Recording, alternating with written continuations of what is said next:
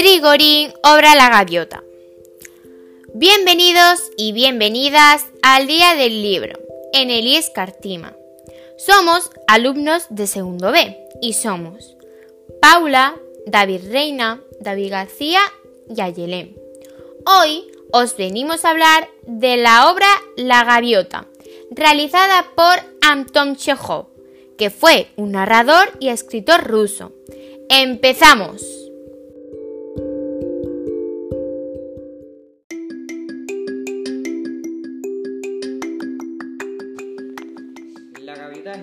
Teatral en varios actos de Anton Chekhov, escrita en 1896.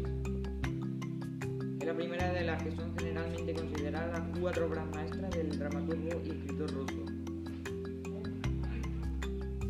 Se centra en los conflictos románticos y artísticos entre cuatro personajes: Nina, Irina Arkadina, Konstantin Treblev y el famoso escritor Trigolin. Como el resto de los dramas de Chelo, la gaviota depende de un buen formado en personajes bien desarrollados.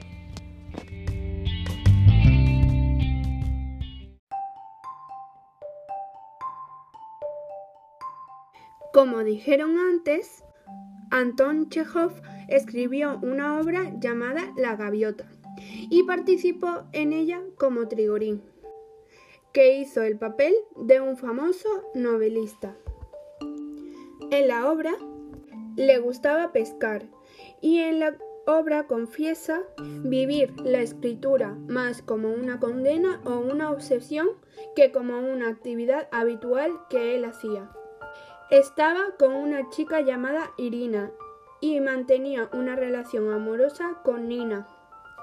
En el último acto, Irina se dio cuenta que la engañaba con Nina y eso hizo destruir a la chica, mientras que él se mantuvo serio y seco ante ella cuando se lo dijo, como si no le doliera. Y era verdad, no le dolía.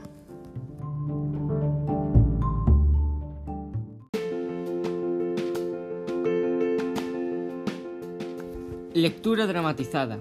Sorín. Ya voy yo, ahora mismo voy. Se dirige hacia la derecha y canta. En Francia, dos ganaderos, volviendo la cabeza. Esto me recuerda que, en cierta, en cierta ocasión en que me había puesto a cantar, como ahora, me dijo un fiscal. Excelencia, su voz es potente, pero... Aquí se cayó y, después de pensarlo un poco, terminó así. Desagradable. Sale riendo. Sorín Amascha. María Ilinchna. Si fuera tan amable de decir a su padre que soltaran a ese perro que está aullando, mi hermana no ha podido dormir en toda la noche. Por la derecha entran Sorín y Treplev. Sorín viene apoyándose en un bastón. Yo, hermano, no me encuentro gusto aquí en el campo. Y es natural. Nunca me acostumbraré a él.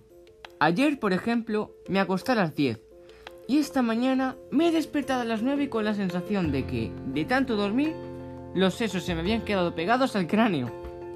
Pues luego, después de comer, sin querer, volví a quedarme dormido, por lo que ahora estoy deshecho.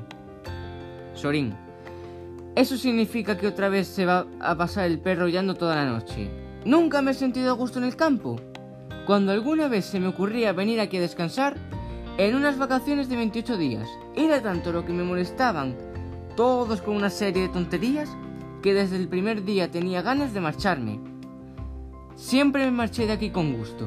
Claro que ahora estoy retirado y no tengo otro sitio donde meterme. Lo quieras o no, aquí hay que vivir.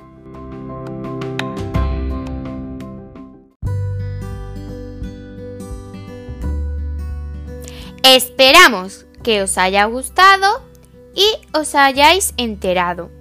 Gracias por vuestro tiempo y si os ha interesado la obra, podéis comprarla en una tienda o leerla virtualmente. ¡Adiós!